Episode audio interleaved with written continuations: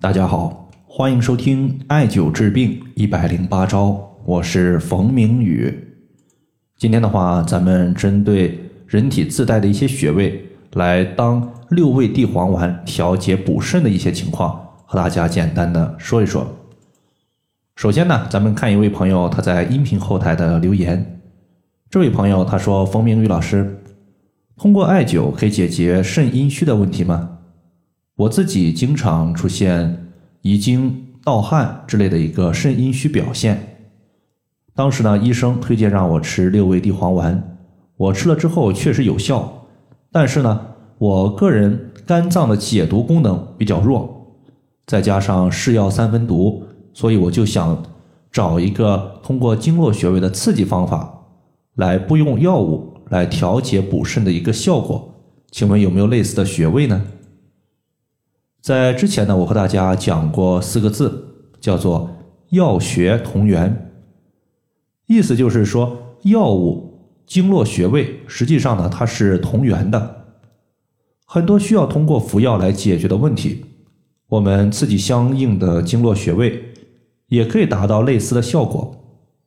我们都知道，六味地黄丸它是滋阴补肾的，因为肾亏它有。肾阴虚以及肾阳虚之分，肾阴虚呢，你像我们常说的，就是肾阴不足，从而呢，肾阳有些呢偏于旺盛。最直观的表现呢，你像头晕耳鸣、腰酸腿软、盗汗、遗精、消渴，都属于是它的表现症状之一。今天呢，就和大家推荐几个补肾效果非常不错的穴位，和大家简单的分享一下。第一个穴位呢，咱们要说的是涌泉穴。涌泉穴呢，可以说是人体脚掌最低处的一个穴位，它的位置在人的前脚掌三分之一的凹陷处。当然，这个前脚掌不算脚趾。我们要知道，涌泉穴它是肾经上的第一个穴位，我们称之为肾经井穴。有道是所出为井，意思是。肾经的精气，它从涌泉穴诞生。此时的精气呢还比较小，但是大家要注意，源头它是不能不通畅的，就像我们的自来水源头一样。源头如果不通畅，那么我们家里面呢可能就没有充足的水来进行使用。涌泉穴它就是肾经的源头，艾灸此穴可以让肾的精气如同泉涌，泉水涌出来了。自然可以浇灌我们的肾。这个穴位呢，在我们艾灸过程中，它有一个非常重要的作用，就是引火归元。比如不少朋友在艾灸的过程中，总是感觉口干舌燥、口舌生疮、眼睛红肿，这些呢都属于是艾灸之后上火的一种表现。那么这些朋友他之所以出现此类问题，有一个重要的原因。就是引火归元没有做到位。如果你在当天的艾灸过程中，可以在最后一个穴位艾灸一下涌泉穴，它就可以把我们上半身的火气引导到下半身来。这样的话，你的一个上半身上火的情况就可以大幅度的削减。第二个穴位呢，我们要说的是太溪穴。太溪穴它的位置是在足内踝尖儿。和脚后跟连线的二分之一处，我们都知道这个穴位，我们呢重点强调两个点。第一个点呢，就是我刚刚讲的取穴方法。对于它的取穴方法，还有另外一种描述，叫做足内踝最高点和脚后跟之间的凹陷处。其实两者的描述，如果你去找的话，会发现它实际上是一个位置，只是说法不同。大家呢不要太过于在意。第二个呢，太溪穴它是一个阴阳双补的穴位，因为它是肾经的原穴。什么叫做原穴？原穴它就是本经络原动力的发源地。